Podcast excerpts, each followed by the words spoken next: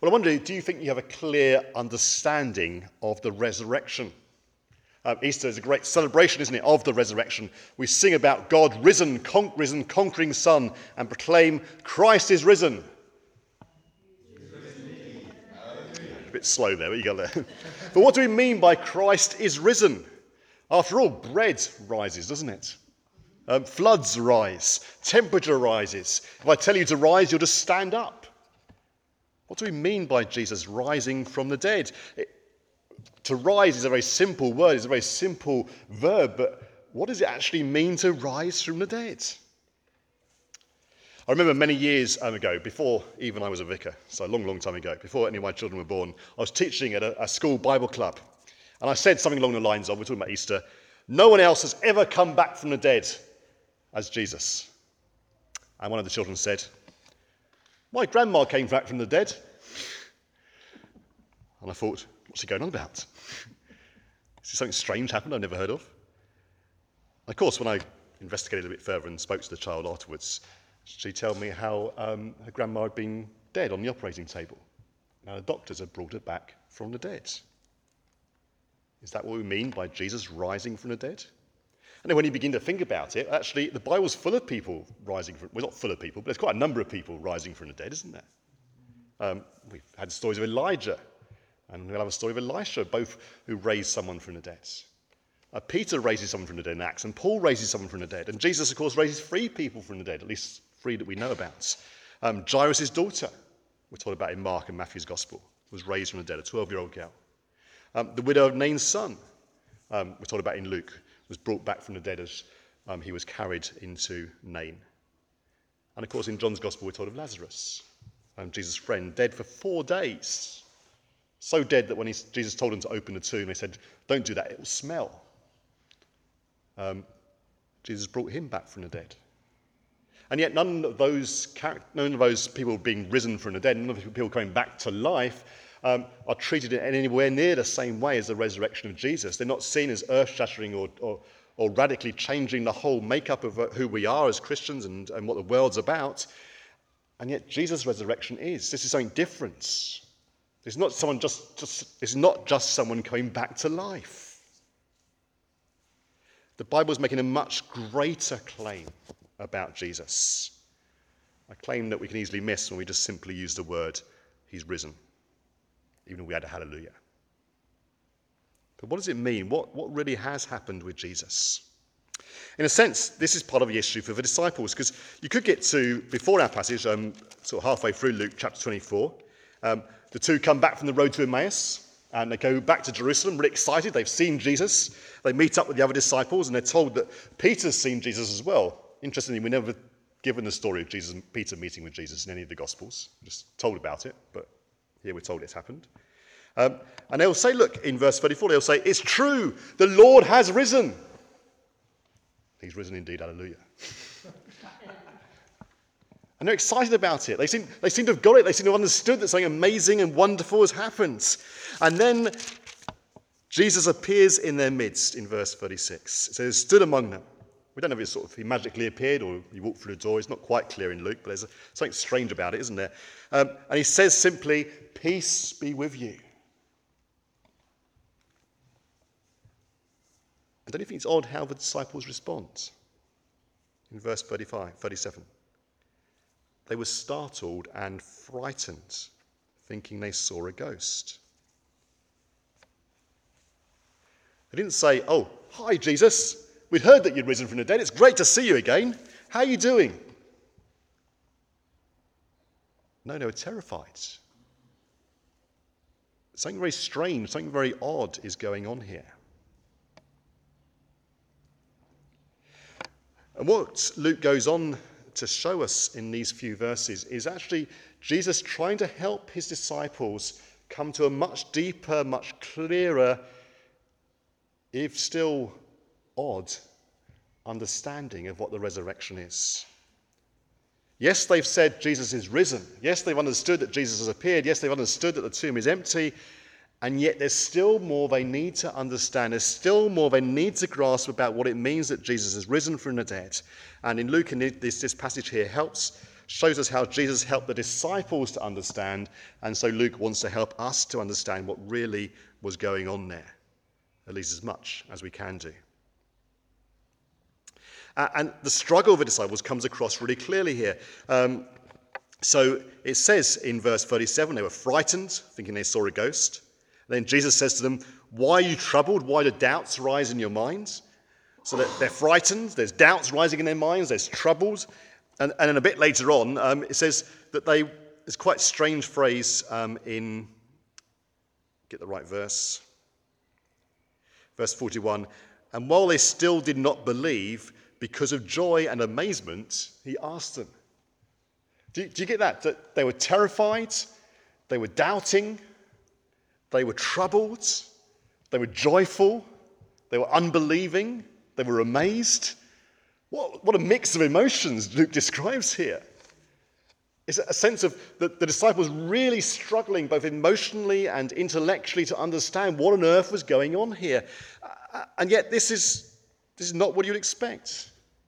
Surely they understood by this point that Jesus is risen. Surely they just want to say, Hi, Jesus, welcome. And I don't know if you've seen TV um, doc, um, dramatizations of the resurrection. There was one on the BBC a few years ago. And every time Jesus appeared, he, he smiled a warm smile, and everyone looked happy and relaxed and at peace and graceful. But that, that's not what's described here. These disciples are completely and utterly at sea.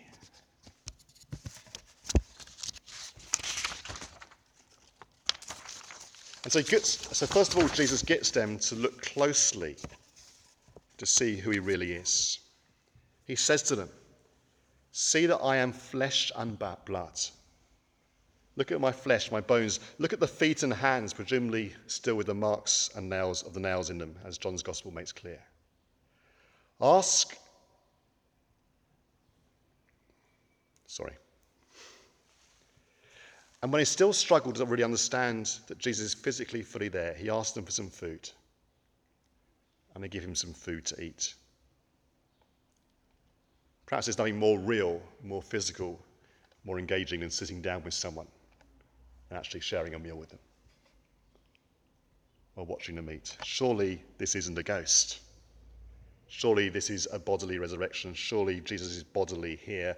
This is not some strange spiritual experience.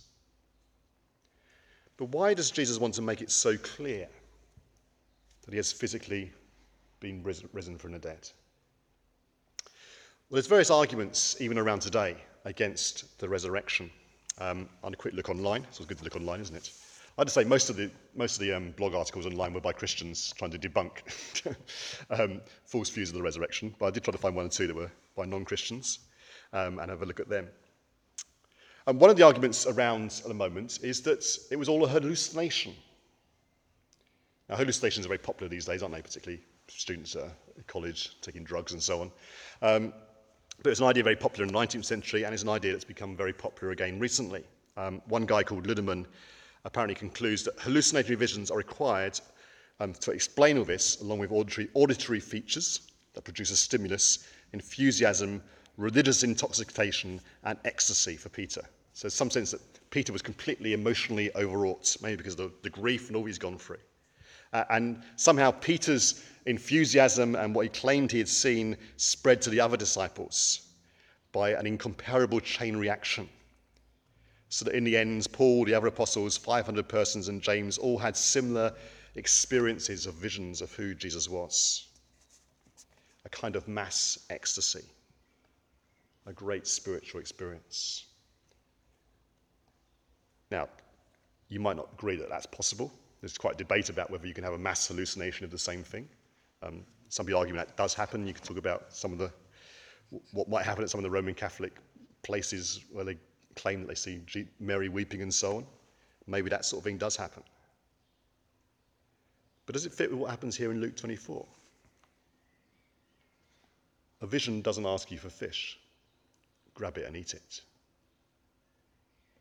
This is a real physical experience, not a hallucination. Do you see why Luke's so keen to make it clear? Do you see why Jesus is so keen to help the disciples really understand what they're engaging with here, what they're, they're, they're tackling here? This is Jesus physically, bodily with them. A similar argument is that um, actually all the disciples saw was some spiritual visions of Jesus. And certainly that's true of some people in Acts, isn't it? You think about Stephen when he's about to be stoned. He looks up to heaven and he sees Jesus sitting at the right hand of God. He has, he has a great spiritual vision of Jesus in heaven. And Paul, Paul or Saul on the road to Damascus, he has a great vision of Jesus from heaven. Um, they, they see Jesus alive, they see Jesus in his place, but they're not experiencing the resurrection in quite the same way as the disciples here. And some people say, well, maybe what's described here is, is this, this, that kind of spiritual vision. Um, maybe that's the sort of vision that the earliest Christians had, and that later on somehow they, um, as the tradition grew, they add in this idea of a bodily resurrection. And the idea of visions of gods was not at all unusual. It was a cultural commonplace, apparently, in those days. And many people would argue that that was what was going on here. And yet, what Luke writes here it's clear that the disciples aren't just having a spiritual vision. Yes, there's something very strange happening. Yes, there's some spiritual, this is definitely a spiritual experience, but, but Jesus is physically there. He says, Look at my flesh and my bones. Give me something to eat. This is not just a vision, this is a physical, actual happening. It's part of creation, it's part of the world we live in. This is Jesus with us. And some people say, well, maybe it was just a resuscitation. That is, someone brought back from the dead to live a bit longer. Someone like Lazarus, like the widow of Nain's son, like Jairus' daughter. And they say those sort of stories were around in those days. Um, there's the Greek god Asclepius, I'm probably saying that wrong, um, the ancient god of healing. He was renowned for raising people from the dead. Couldn't the disciples just be copying that idea and claiming it happened to Jesus as well? And you could say that, couldn't you? But actually, this, what happens in Luke 24, doesn't really quite even fit a simple resuscitation. This is Jesus physically, bodily there. His body's missing from the tomb. He's eating fish and sitting with them. And yet, something else is going on here, isn't there? Isn't it? The fact that the disciples treat him so strangely and react to him in such a weird way. There's a sense that something else is going on. here, something else about Jesus that they can't quite grasp or quite understand. You, you wouldn't imagine if they met Lazarus having come out of a tomb, having the same sort of reaction, would you? They'd probably welcome him, maybe not hug him because they might already smelt a bit, but um, they'd welcome him and greet him. And yet here they're startled and frightened. There's something about Jesus that, although he's physically there, is different. It's beyond nature and yet natural at the same time. And of course, the story of Emmaus picks up on some strange details as well, doesn't it? The people didn't recognize Jesus, they were kept from seeing who he was all that journey from Jerusalem to Emmaus. It wasn't until he broke bread that they began to they saw who he was. And then it says he disappeared from them. Again, some very strange things going on. This, Jesus is bodily resurrected, he's, he's come alive again, but it's not the same, it's not like a resuscitation. It's not like someone coming back from the dead on an operating table. In fact, actually, the more you look at the details of the story, as recounted by Luke and the other Gospels, the stranger the story is. It's something very odd going on here. And yet, in a, in a sense, the strangeness is the point. We can't, the strangeness is that we can't relate it to anything else in our experience. It, we can't really relate it to a resuscitation. We can't really relate it to the idea of a ghost common as both those ideas are, there's something different happening here. And that means that this is unlikely to be a story that anyone would make up. Luke, Luke's writing what happens, not explaining it, not saying it was like anything else, because it wasn't like anything else. This was a unique event. It's not something you make up, it's totally unique, but that's the point. Jesus' resurrection is totally unique in history. It's not true to say that he was the only one to come back from the dead, but it is true to say that he was the only one who was resurrected like this. So, what on earth does this mean? What was going on here? Well, once Jesus has convinced the disciples that he is physically there, he then turns to Scripture and to the Old Testament to try and explain, explain what was going on. Um, he wants them to see that this is God's plan revealed in Scripture. And we're told that he goes on, he talks about the law of Moses, the prophets, and the Psalms. It's basically the whole of the Old Testament. Um, now, obviously, he didn't go through every detail in the Old Testament, but he must have picked up quite a swathe of different things. And we, it'd be wonderful, wouldn't it, to have the whole list of that um, written down for us. But obviously, Luke was running out of space and time, um, and our Bibles have become much more um, heavier. We had to look at it. And yet, he's saying that in the Old Testament, there's this, path, this threefold plan that the Messiah, i.e., Jesus, would suffer, which means we know he died on the cross, would rise, which means he was resurrected from the dead, and then there's a third point. Sermons always have a third point, don't they? But the third point is important. The third point is not only would Jesus die and rise again, but that a message of forgiveness for people that repent and turn to Him will be preached throughout the nations. You might say, well, that, where does that come in the Old Testament? Well, I haven't got time to go through all the details, but uh, if we turn to Psalm 22, Psalm 22 is easy to find. You just go to the middle of your Bibles and you'll find the Psalms. Then you look for one that's got 22 at the top. It's a long psalm. Uh, and it, this doesn't give, give us all three points clearly, but it, gives, um, it does give us all three points, I think. So, Psalm 22, first of all, talks about the suffering. And actually, the details in the first half of the psalm, you're probably aware of this, uh, really reflect the details of the cross. So, Jesus on the cross cries out, My God, my God, why have you forsaken me? And that's the first verse of Psalm 22. Um, while he's on the cross, people mock him and they say, You know, if, you if you saved yourself, why, if you saved others, why can't you save yourself? Why can't God save you? Um, something very similar is said in um, Psalm 22, in verse 8. They say to him, He trusts in the Lord. They say, Let the Lord rescue him, let him deliver him, since he delights in him. There's a sense of, you know, why can't he deliver him? Um, in verse 16, it talks about his hands and his feet being pierced. It says, Dogs surround me, a pack of villains encircles me, they pierce my hands and my feet. Well, that's quite a description of the cross. And then in verse 18, it says, They divide my clothes among them and cast lots for my garments. All the Gospels give us that detail, don't they? That happening at the cross. Psalm 22, obviously originally written by David to reflect some of his experiences, and yet somehow more deeply and more fully and more literally fulfilled in the death of Jesus Christ. But then the psalm doesn't finish there. In verses 19 to 21, um, the writer calls out to God to save him. But you, Lord, do not be far from me. You are my strength. Come quickly to help me. Deliver me from the sword, my precious life from the power of the dogs. Rescue me from the mouth of the lion. Save me from the horns of the wild oxen.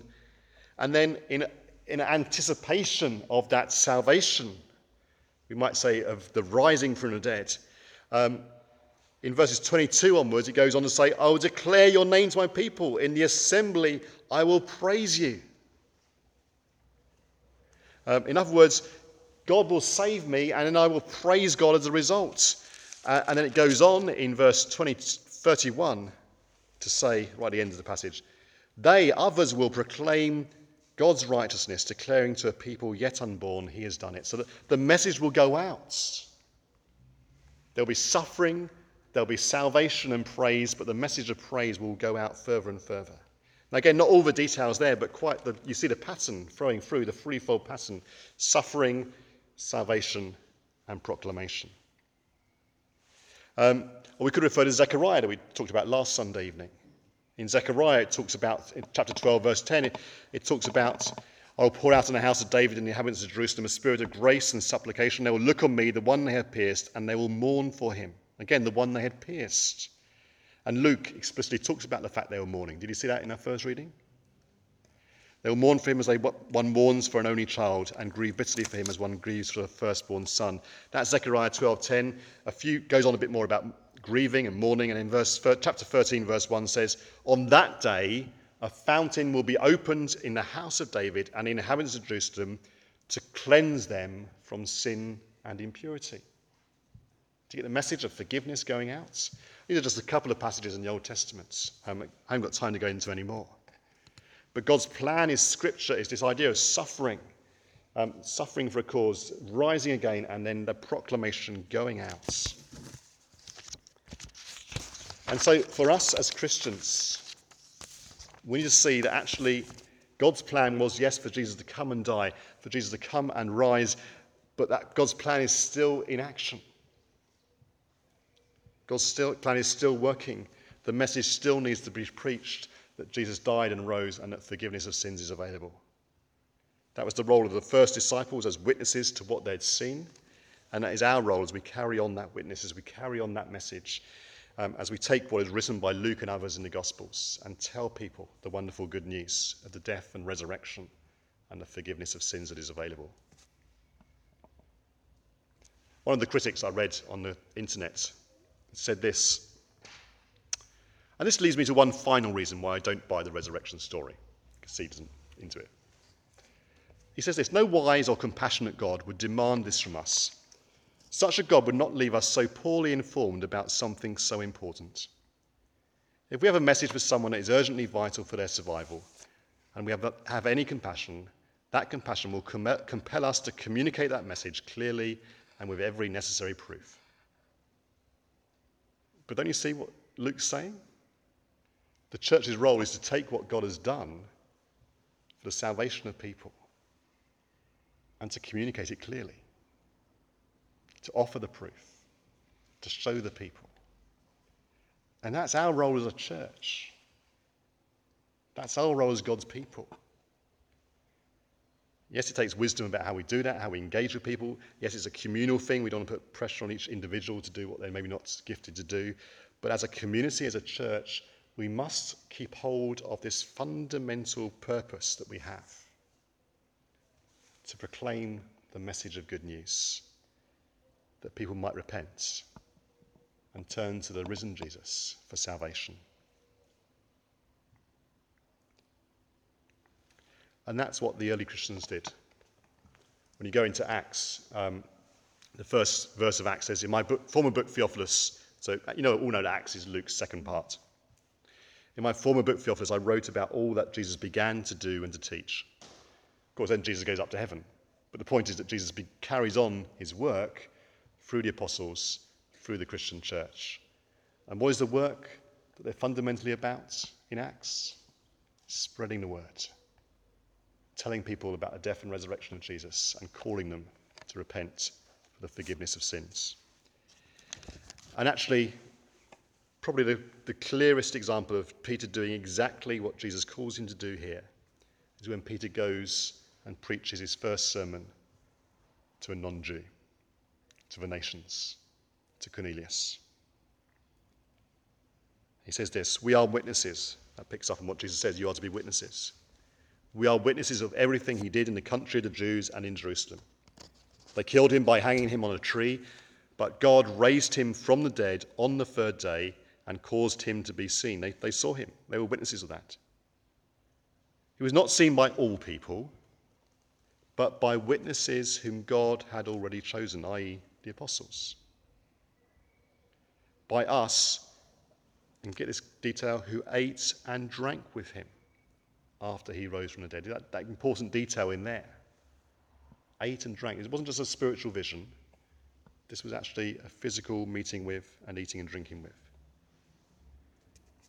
He commanded us to preach, that's what Jesus says here in Luke 24, to the people and to testify that he is the one whom God appointed as judge of the living and the dead. All the prophets testify about him that everyone who believes in him receives forgiveness of sins through his name. Do you see how Peter's sermon there matches so closely what Jesus tells him to do in Luke 24?